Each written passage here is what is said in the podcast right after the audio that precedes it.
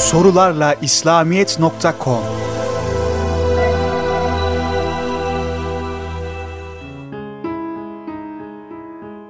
Pan-İslamizm, İttihad-ı İslam, İslam Birliği hakkında bilgi verir misiniz?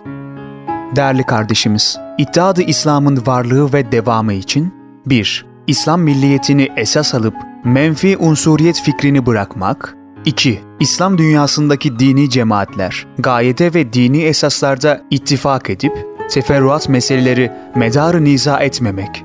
3. İslam devletleri arasında meşveret-i şeriyeyi yapmak.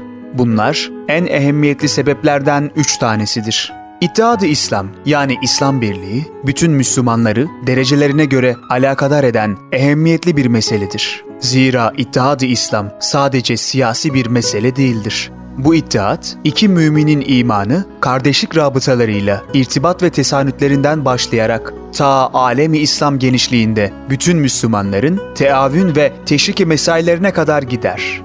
Müslümanların bu dini kardeşliğinden gelen ve tesanütten hasıl olan muazzam kuvvetle dinimiz, milletimiz, vatanımız her türlü tehlike ve her çeşit düşmanlardan muhafaza edilir ve sulhu umumiye vesile olur.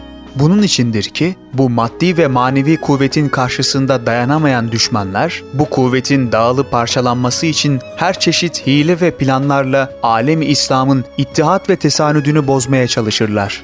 İşte bu bozguncuların ifsatlarına karşı müteyakkız olmaya ve dinimizin çok ehemmiyetle emrettiği İslam kardeşliğinin mana ve mahiyetini ve ehemmiyetini bilmeye ve icaplarını yapmaya gayret göstermek gerektir.